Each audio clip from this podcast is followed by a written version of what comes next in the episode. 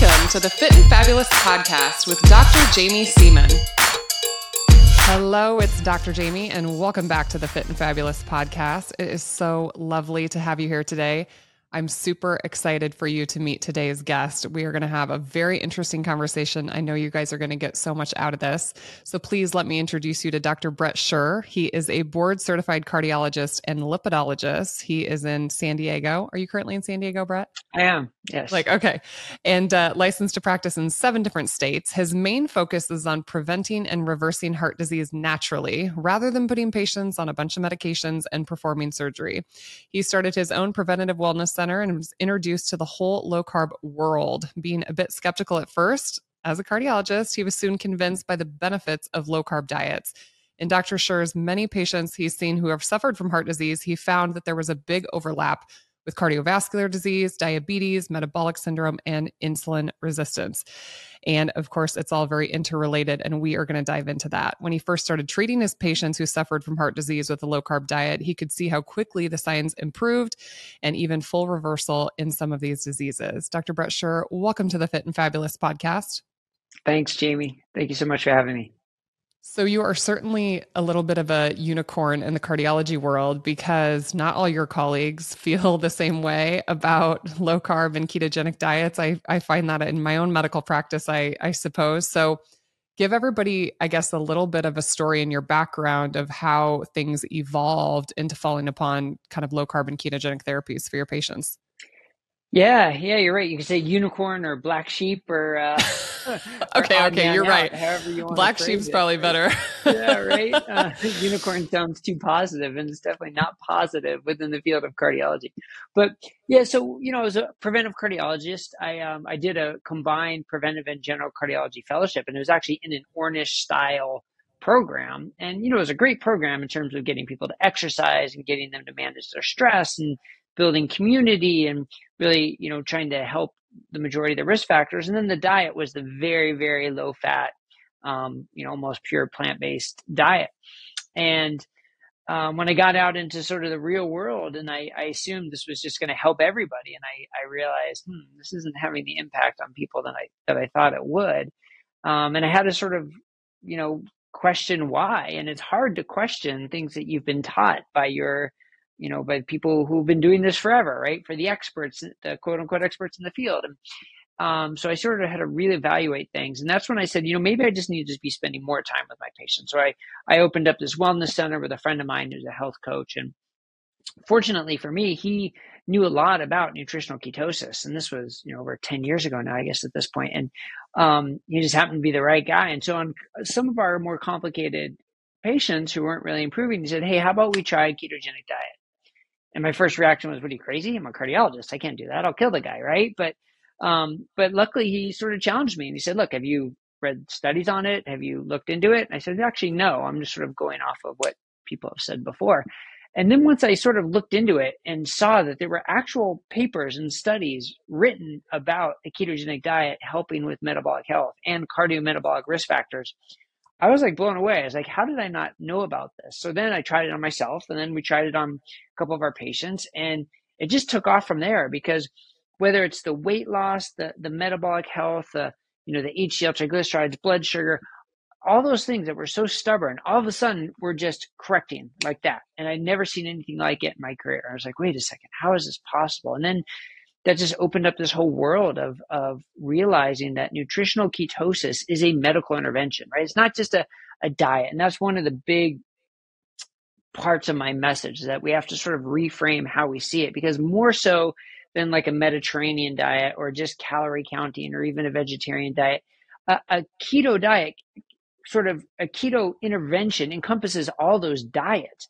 But it's this metabolic shift, and it changes things in your body more than any other way of eating. And so that's what really got me just all in on cardiometabolic health and using low carb and keto interventions for cardiometabolic health. And of course, now I'm still doing that, but now I've also added mental health. So with my role as medical director of Metabolic Mind, that's where this keto intervention, nutritional ketosis as a therapeutic intervention, is even more striking, really, because you're changing the energy source for your brain, which really impacts not only neurodegenerative diseases, but mental illness. So it opens up this whole world of now we have this medical therapeutic intervention that you can achieve with food. It's probably more powerful than any pill you can take, but you don't have to take the pill. You achieve it with food, and it encompasses almost any dietary pattern you want to put on it. So yeah, that's sort of the short version of my journey to where I am now. Yeah, I think you bring up such a good point that, as you know, you're a cardiologist, I'm a gynecologist. Sometimes in medicine, we live in our little specialty bubble. And I think sometimes we get so hyper-focused on our area of expertise that we even forget how interconnected and interrelated all these things are, right? You know, people with mental health issues have more diabetes, more insulin resistance, more cardiovascular disease. I mean, Dr. Chris Palmer has highlighted this, you know, with his new book, and it's so amazing. And I do think that's kind of where the shift in medicine really needs to go. But for a while, when I kind of got into this space, a lot of, you know, skeptics would say, yeah, that's great. It works for a while, you know, and then it doesn't because it's not sustainable. Patients can't sustain a low carb ketogenic lifestyle, you know, long term. When you apply this with patients, is it a short-term intervention? Is it a lifestyle long-term intervention? And what is your kind of clinical experience with patients being able to comply with that type of recommendation or intervention? Yeah, so is it a short-term or a long-term intervention? I guess the answer there is it depends. Because there are some people who may use ketogenic therapies, dramatically improve their metabolism, and become more metabolically flexible, whether they can transition to sort of a moderately low carb intervention rather than ketosis. And that's, you know, if you're talking about metabolic health and weight loss, you may not need to be in ketosis all the time. But when you talk about a medical intervention to change sort of the fuel of your brain and to improve symptoms of mental illness or neurodegenerative disease, then I think it is sort of an all the time, all in treatment, just like taking a medication, because you actually are changing the fuel and you have to keep those ketones up and make sure the metabolic health stays well taken care of. So I guess it depends on the perspective. And then if you're treating like some autoimmune condition or, you know, there are lots of other reasons for a ketogenic intervention, and it needs to be individualized to some degree about whether it's long term or not. But as to the question of whether it can be long term, absolutely. I mean, I have so many of my patients who've done it. You see, you know, reports on the internet of people who have been doing it for a decade or more. There are published studies of 5 years of, you know, with, you know, 75% adherence in a trial setting of people doing it. So absolutely. So the people say, you know, you can't do it long term, are just people who don't know enough about it, I would say. And it's absolutely true. Our food environment is not set up for low carb or ketogenic eating. No question about that. But that doesn't mean you can't control your surroundings, can't control your environment. And if you're using it as a medical intervention and see dramatic medical benefits, I mean, that's enough motivation to skip the pizza and skip the ultra processed foods and, you know, and say, no, thank you for the birthday cake, because you know, you feel fantastic with this ketogenic intervention, and it's done things that no pill or any other intervention have been able to do. So for those individuals, absolutely, it is sustainable long-term, and should be. So yeah, people who say it's not sustainable just are unfortunately, I think, showing their ignorance that they just don't know enough about it really and haven't experienced it.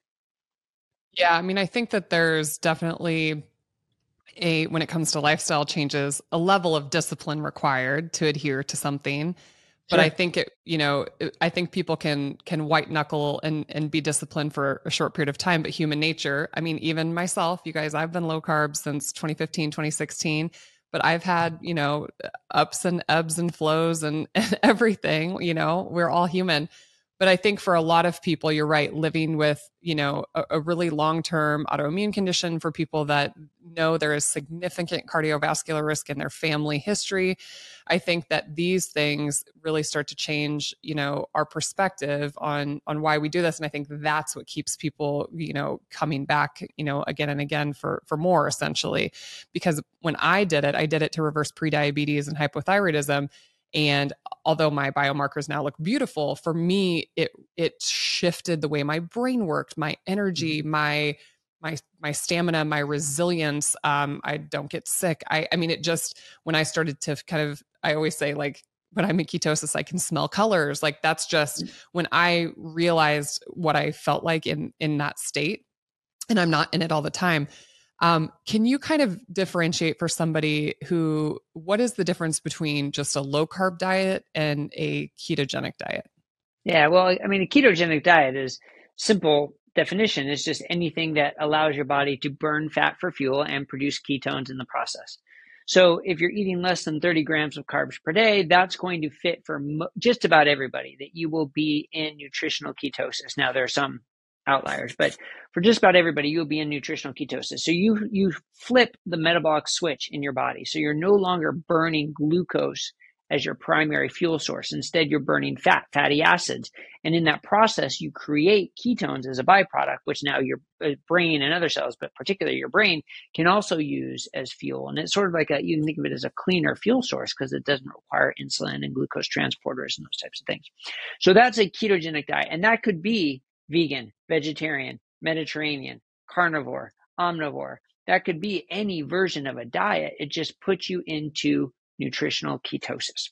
Now, a low carb diet is, it's interesting how people define it, but really, like, anything less than 130 grams per day, it can be considered low carb.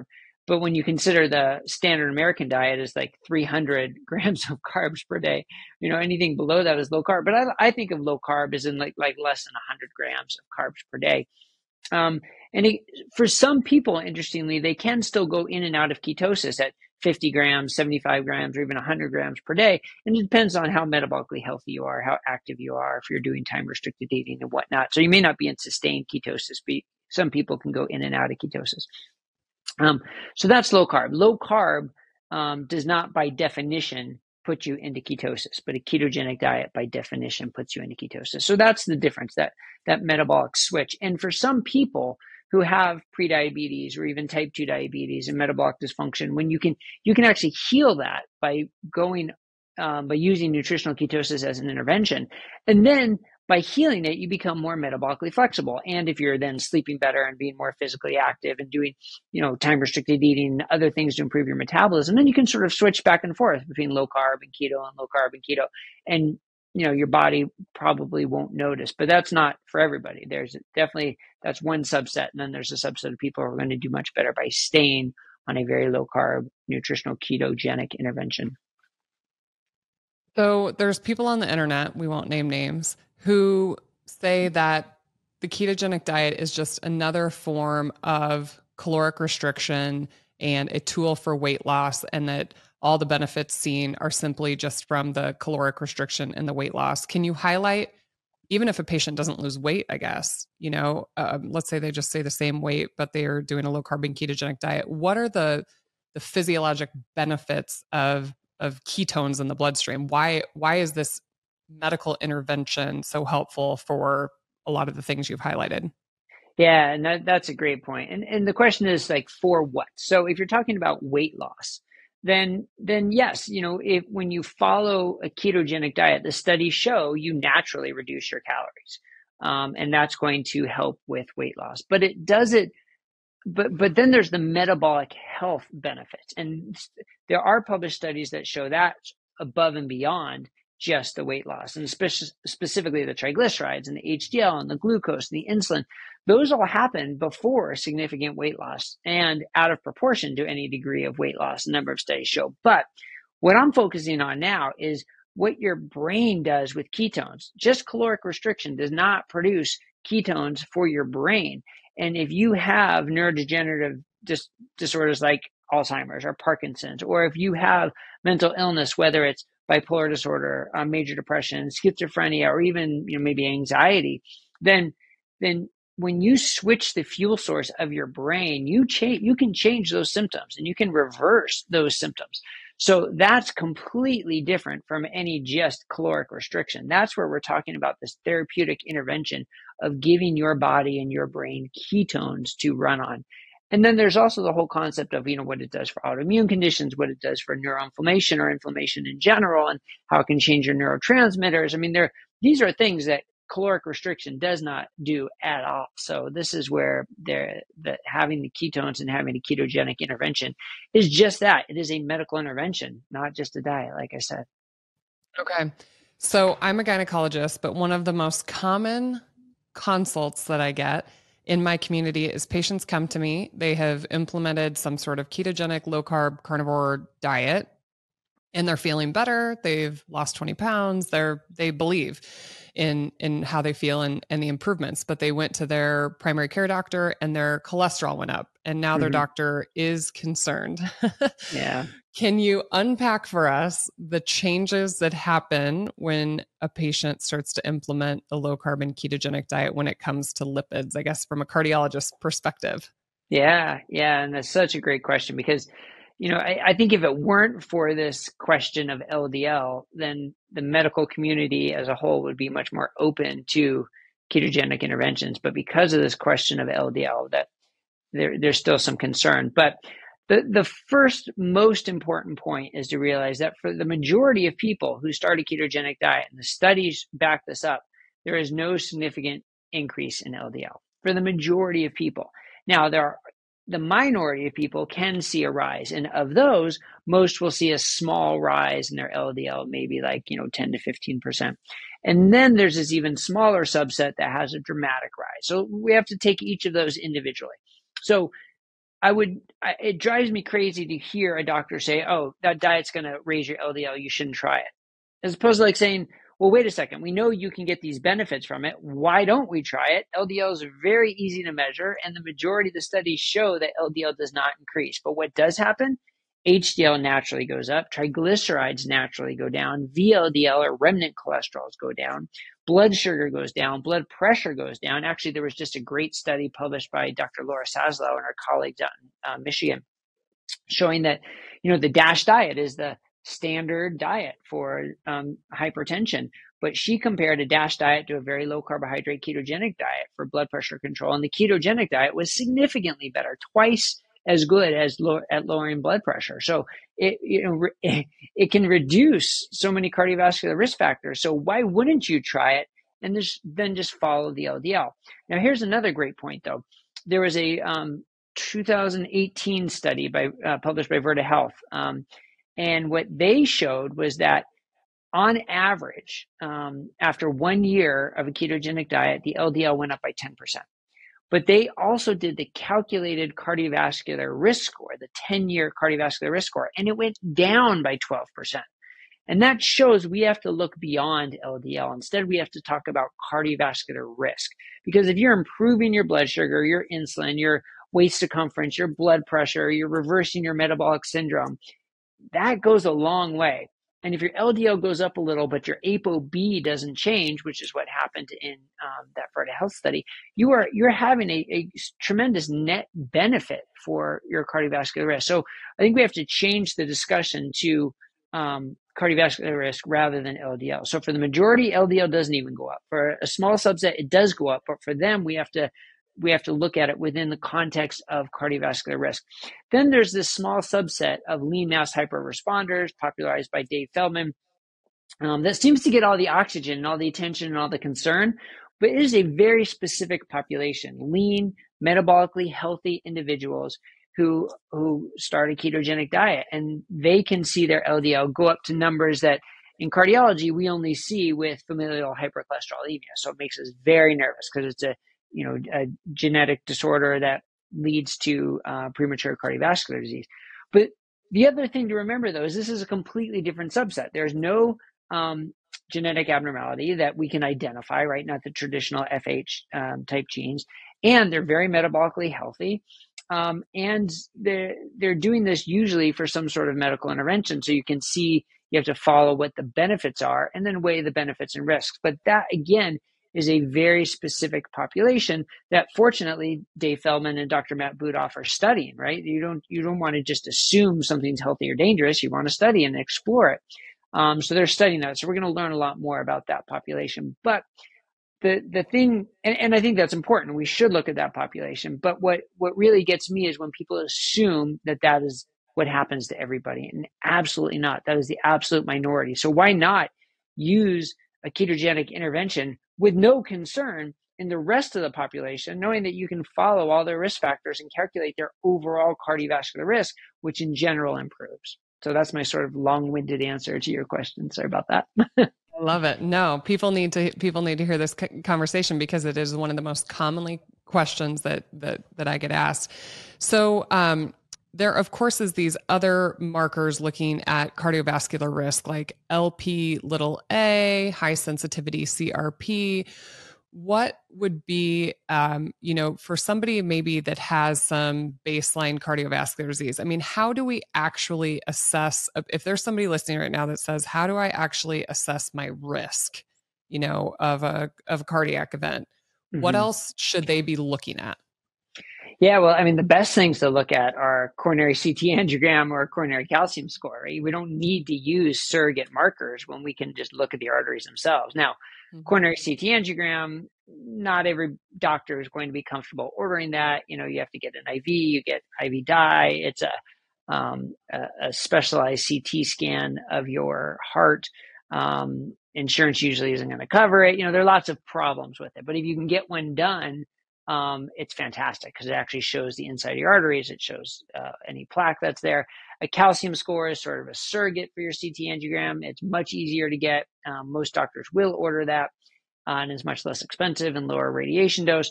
And that can show you if you have calcium in the walls of your artery, which is it basically just says there's been some vascular injury and a healing response there. But then short of that, yes, there are a number of different labs that can look at potential cardiovascular risk and, lipids being part of that, but blood sugar and insulin being another part of it. Inflammatory markers like high sensitivity CRP being another part of that.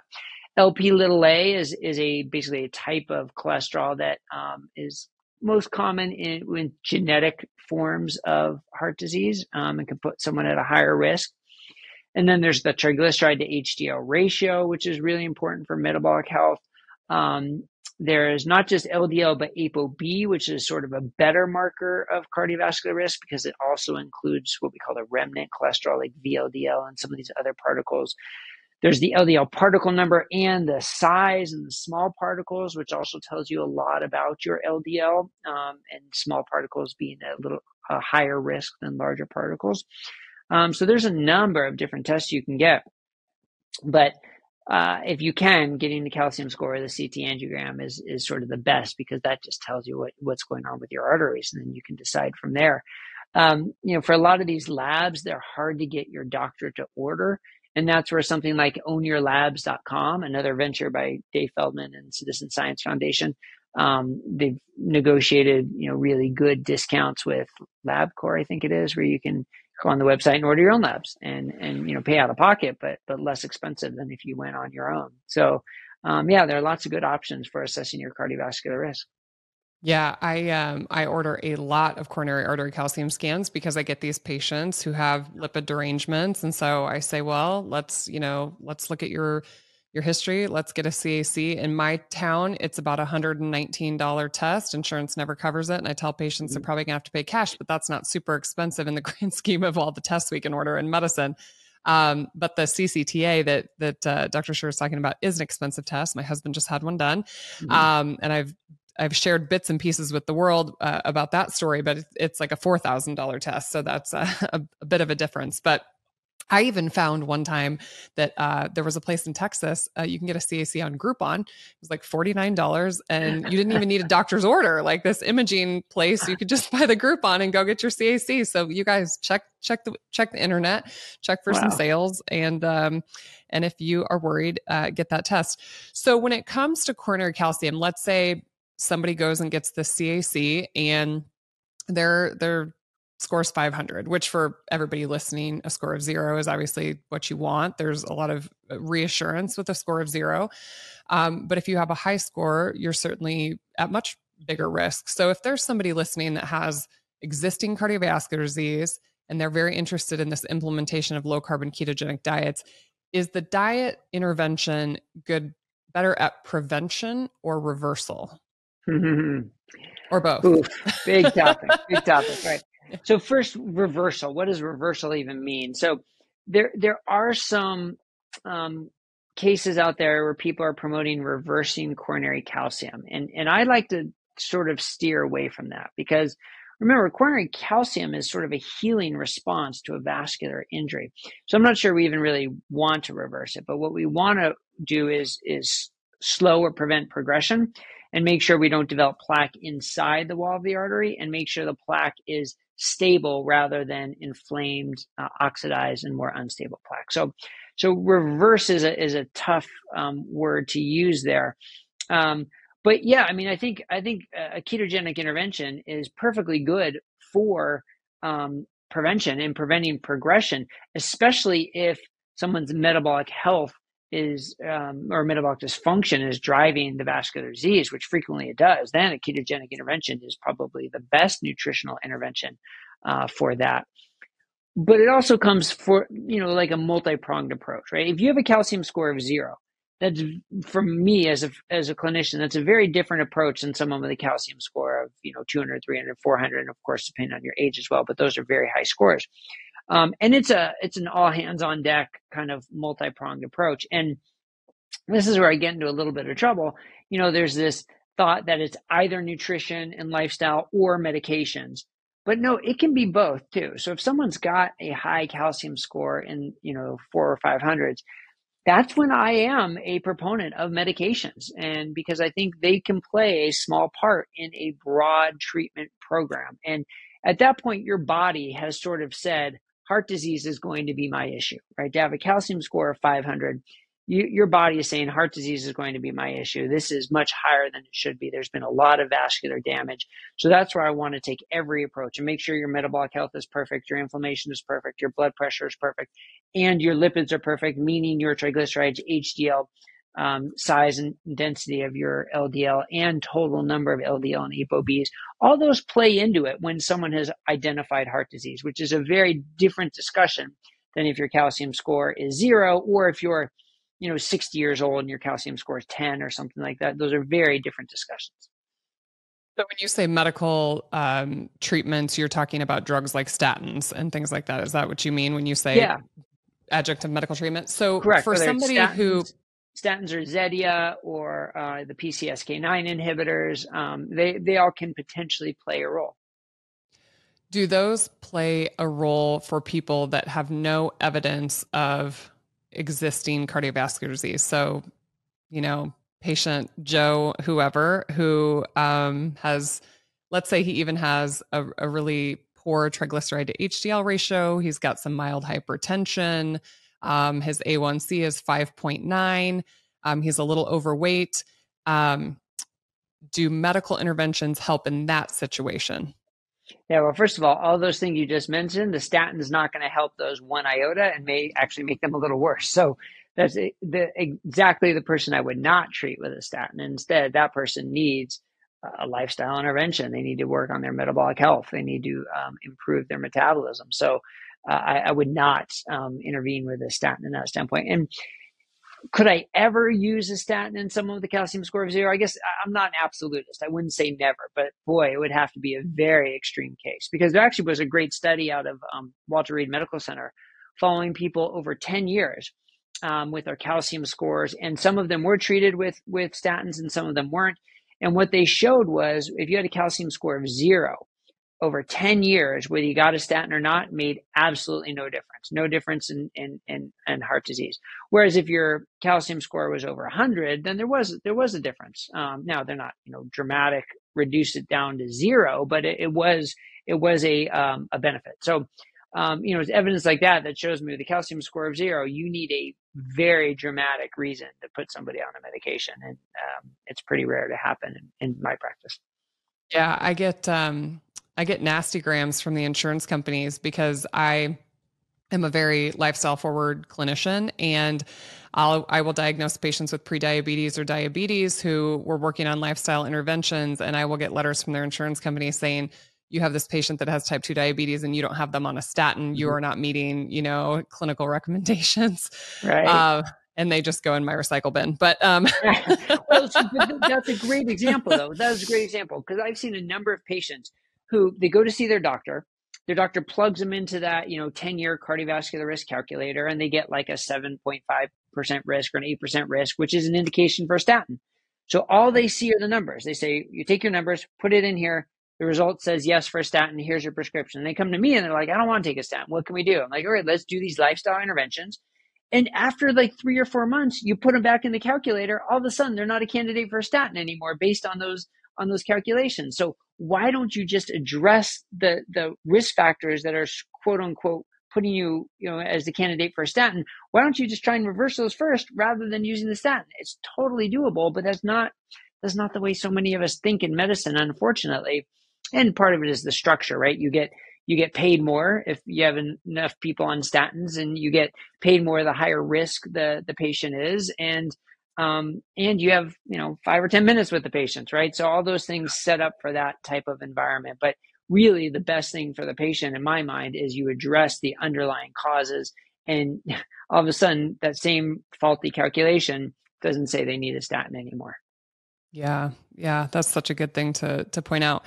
So I did an integrative medicine fellowship. I know you've done functional medicine training. You and I, obviously, we've discussed whether we're the black sheeps or the unicorns or whatever it is. But I will have some patients that understand they have some risk going on, but they don't want a prescription medication, but they want something quote unquote more natural.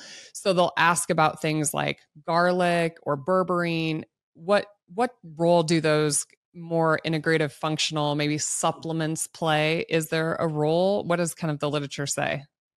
Yeah, I think there is a role. Now, we gotta be careful how we view it though, because for someone with established coronary disease who I want to be very aggressive with, they have a little bit less of a role, to be honest, in my book, because if I'm going to go with a prescription medication in that sense, the prescription medications are just much more powerful than the supplements. But certainly for primary prevention, for someone who really does not want to take a medication, they do have a role. Now, where I worry is when people take a whole fistful of supplements and they're not really monitoring if they're having an effect, right? Like berberine should be improving your blood sugar, your insulin, and lower your LDL a little bit. You can measure that, right? Red yeast rice should be lowering your LDL. You should measure that.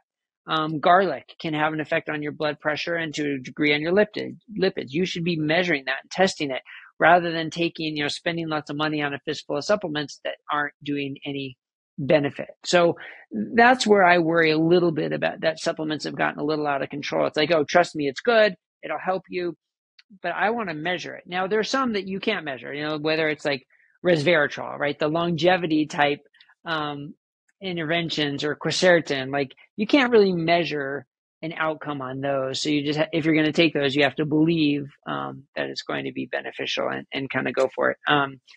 So yeah, I think supplements definitely do have a role. But again, for that person with a calcium score of 500, if they're going to take a statin and Zetia, and then maybe supplements have a little bit less of a role. But like berberine is a perfect example of one that can improve your metabolic health and can lower your LDL a little bit and is great. If someone can do that with lifestyle interventions and not need the berberine, okay, even better. But if they want a little assist from berberine, sure, why not? It's been used in, ancient Eastern medicine for hundreds and hundreds of years. So why not give it a try? Yeah. So I don't like supplements just in general. This is just like a personal, I can't remember to take them regularly. I mean, that's just, I always joke if I needed a life-saving medication, I'd probably be dead, but, I supplement electrolytes. That's probably one thing I absolutely routinely do on a daily basis on a low carb diet. Is there anything that you take personally that you kind of think is like a good thing in your, repertoire on a daily basis? Yeah. So I take magnesium, I think that's important, especially on a low carb diet. Definitely salt. I mean, I don't think that's a supplement. That's just like normal. In the winter, I'll take vitamin D, just because I don't get as much sunlight. But that for me personally, that's it. But I think those are the big hitters. What are your thoughts about fish oil and omega-3s, especially with cardiovascular risk and prevention? Of course, that's in a lot of data and studies. And yeah, so first and foremost, I say eat fish. I'm a big fan of sardines. I'm a big fan of just seafood in general, and of course salmon, and any kind of fatty fish. Now, some people hate fish. Some people really don't like it. Some people have a hard time getting it, especially quality fish. That's another problem. Yeah, I'm in Nebraska. You're in San Diego. Okay. Yeah. Right. I got fish coming. I got boats coming into the dock on a regular basis with fresh fish. So yeah, a little bit different. But yes, I think there is pretty good evidence that omega-3s are beneficial. It needs to be balanced to some degree because there's also some evidence that says it can increase the risk of atrial fibrillation. Okay, that's one observational study. I think the jury's still a little bit out on that. But definitely if someone has high triglycerides, low HDL and high blood sugar, that is definitely an indication for fish oil.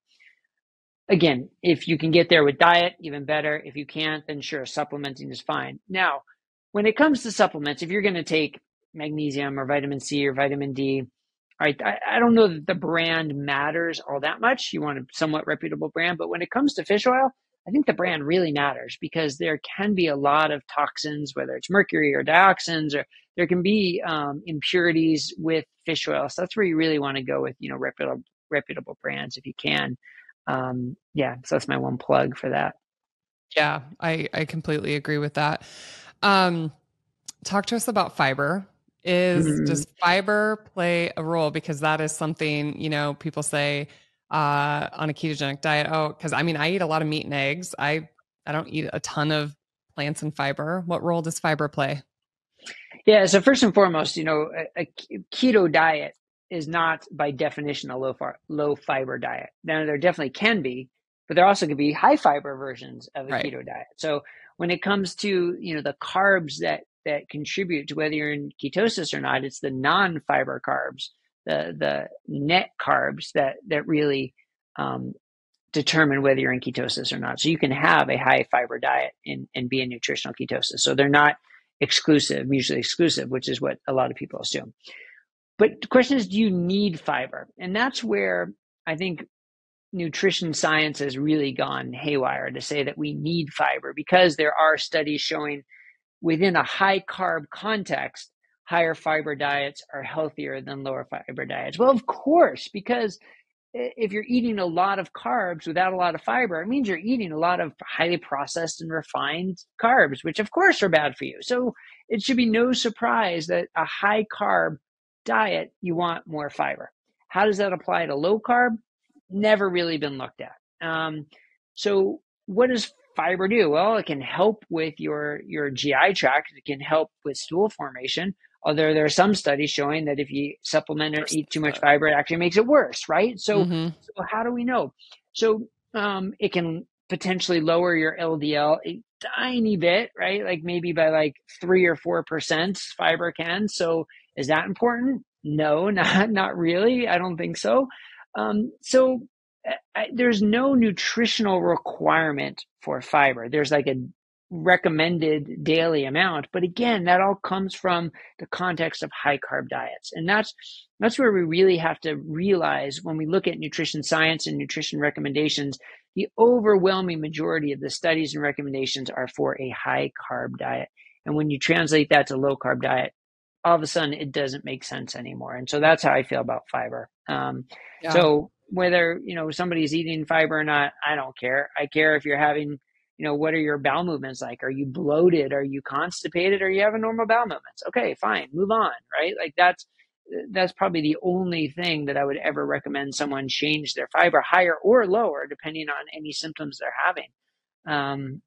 So that's my take on fiber. Yeah, I'm on your same boat with fiber, but I get the question a lot about fiber. Yeah. So I'm going to throw that. Now, one thing I want to bring up about fiber is that in the literature, they would suggest that the cardiovascular benefit of eating fiber is that it increases short chain fatty acids, butyrate production that are absorbed by the colonocytes, absorbed into peripheral circulation, and that the heart gets some sort of benefit from that. If you're on a ketogenic diet and you're making beta hydroxy butyrate, you're making, 5-fold times more than you would if you were eating 25 grams of fiber. Is there a role with beta hydroxybutyrate and protection of the heart? Is that there? It's a great question. At this point, it's mostly speculative, I think.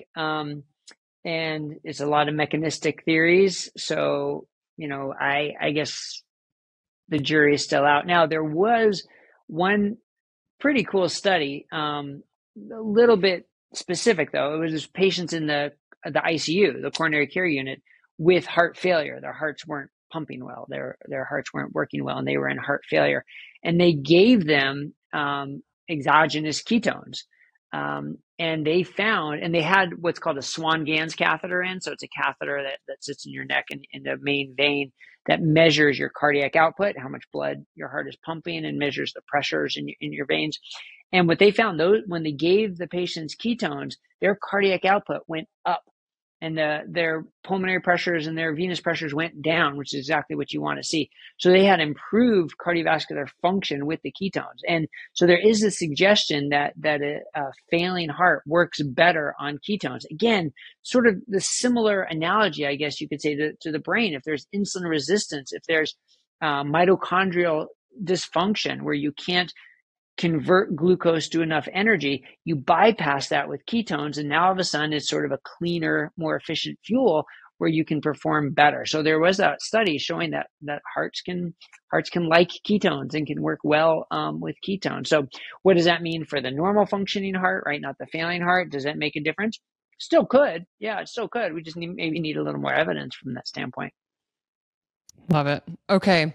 Let's shift to the next thing. I had a patient come in recently that said, Dr. Seaman, I eat a very healthy diet. I avoid red meat. I don't eat a lot of red meat. So, as we have evolved in our house, I guess, to low carb and ketogenic diets, we eat significantly more red meat. We eat a lot of eggs. We eat a lot of butter. We have bacon on occasion.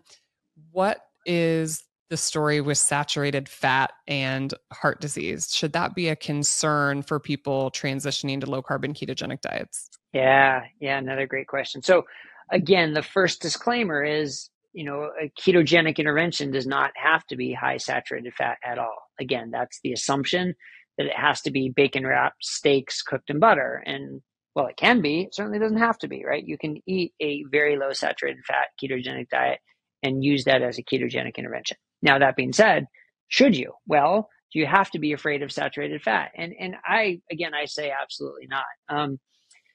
The science, the nutrition science that supports that, again, is these, you know, large observational studies where they're completely uncontrolled. They have huge healthy user bias. There's tons of confounding variables, and the magnitude of difference is tiny. So for a lot of these, you know, you can increase your risk of heart disease. Those who eat more saturated fat compared to lower saturated fat, what they find is an increased risk of like a 1.2. And for comparison, smoking and cancer is between like 15 and 30, not 1.30, but 30, you know, 15 and 30. And here we're talking about 1.2, which is minuscule. So what does that mean for one individual? Practically nothing. And that's with all the caveats of how poor and how low quality these studies are.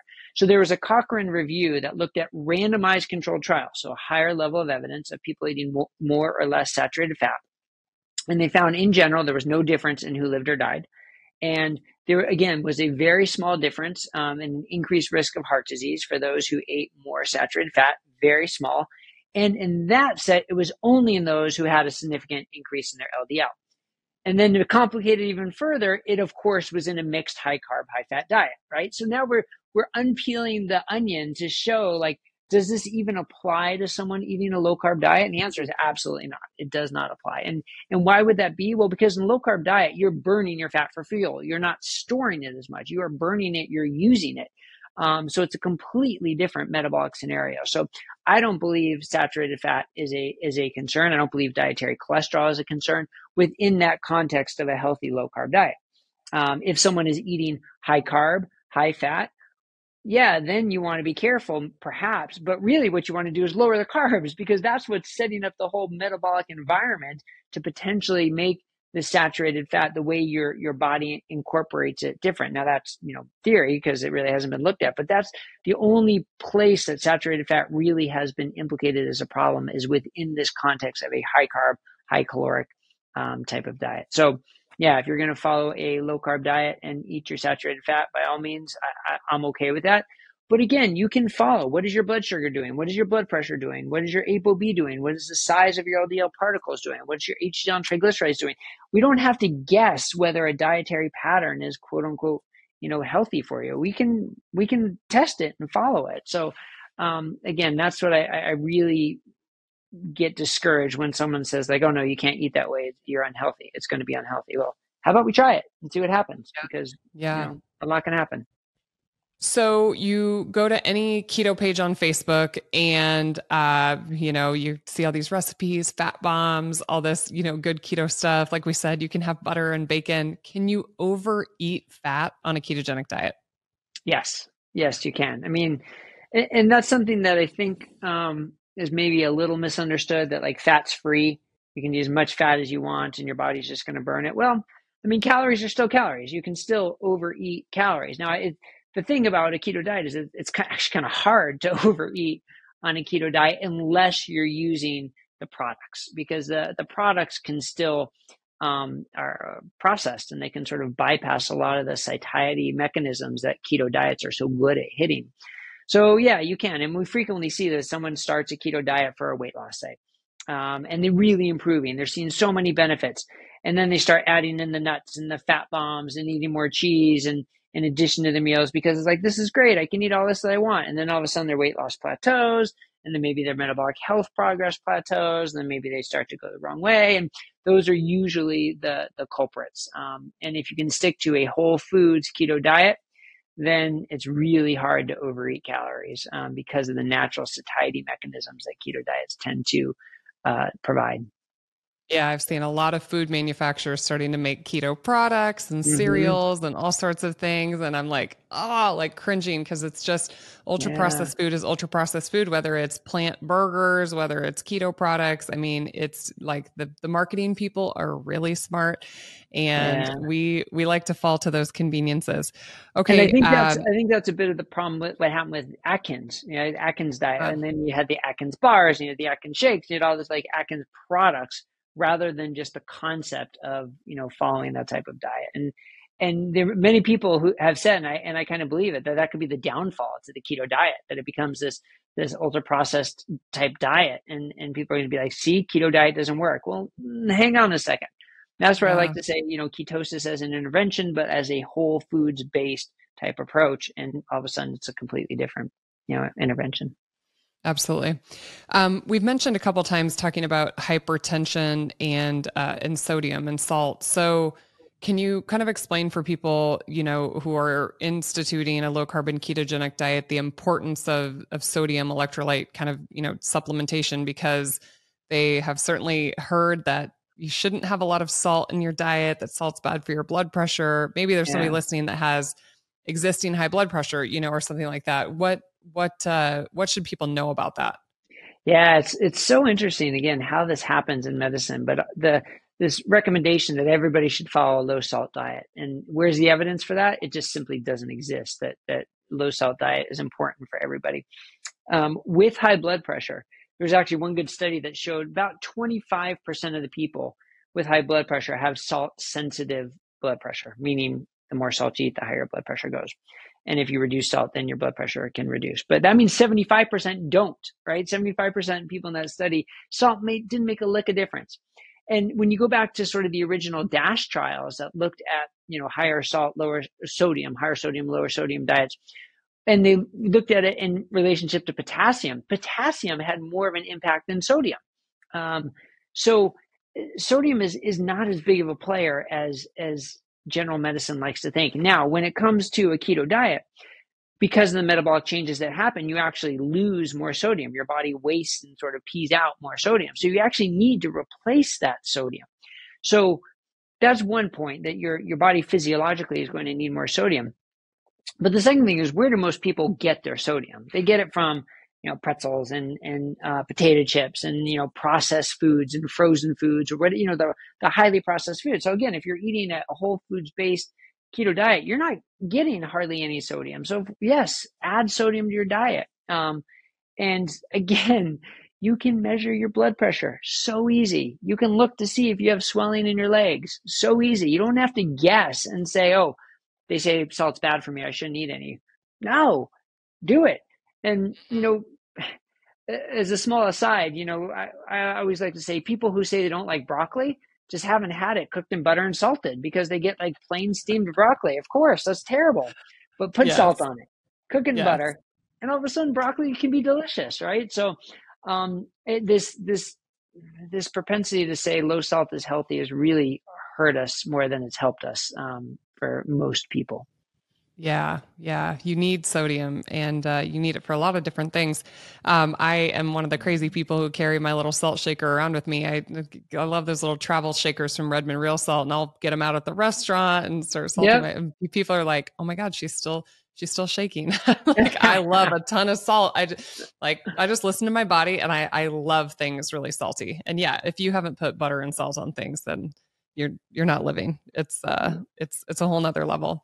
Yeah. So I end all my podcasts with something called the Seaman analysis. And I usually pull a great study that goes along with what we've talked about. But for today, I'm changing the script just a little bit.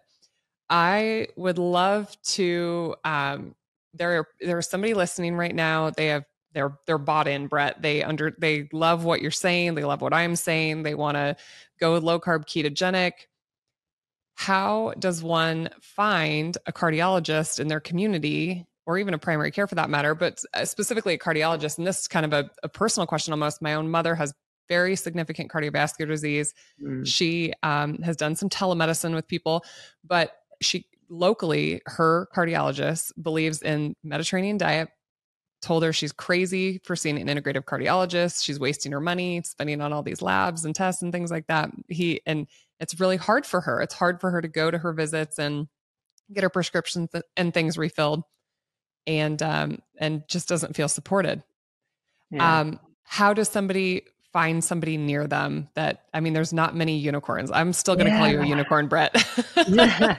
I mean, it's a hard question. I wish I had a better answer, but I guess one point though is you don't need your cardiologist to be full on board. You know, if you can have a dietitian helping you or a health coach helping you, and then helping that communication with a cardiologist, and that's actually how we can recruit more cardiologists and more doctors, because you do it with somebody else and you say, look what happened to my calculated cardiovascular risk. Look what happened to my triglycerides and HDL and my blood sugar and my blood pressure.